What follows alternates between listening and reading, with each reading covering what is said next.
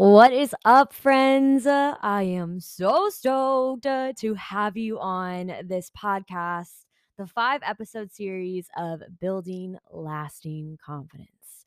And if you are just tuning into the podcast, do not forget to get your free PDF on building lasting confidence with journal prompts, activities, and more goodies to help you build lasting confidence.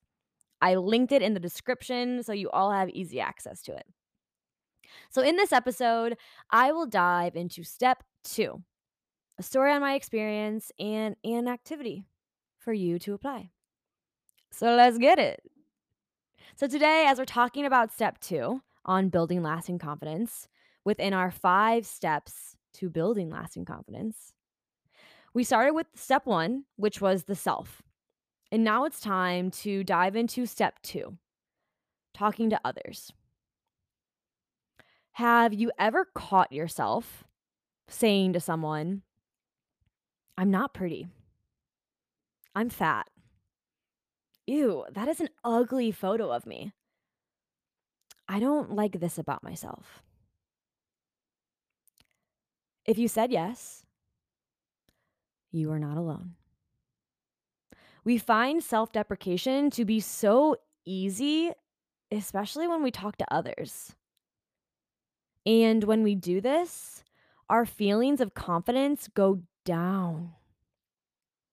They go down because now we are not only sharing this in private to ourselves, but we are also sharing this with others. And I remember saying all of these things. I remember saying I was boring, that I had nothing to offer to the world. I said this to others out loud. And this is a painful thought because I would get so wrapped up in trying to be everything, trying to be pretty or skinny, exciting, humorous, engaging, the fullest of full packages. Remembering back to college when I would talk so negatively about my body when I was going through my weight loss journey.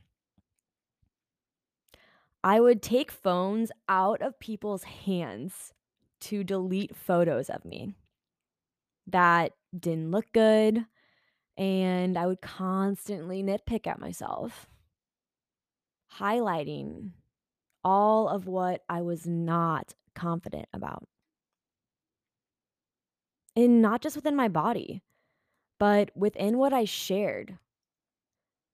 Feeling unconfident to totally put myself out there. Relying on surface level conversations to get me by. Not feeling confident to talk more about just the weather or drinking or sarcastic jokes.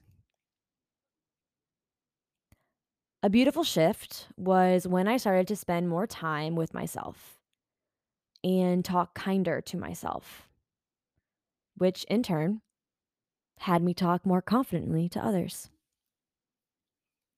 I found myself walking into a room with ultimate confidence, sharing myself and what my experiences were, and not feeling judgment because of the confidence I had with what I shared.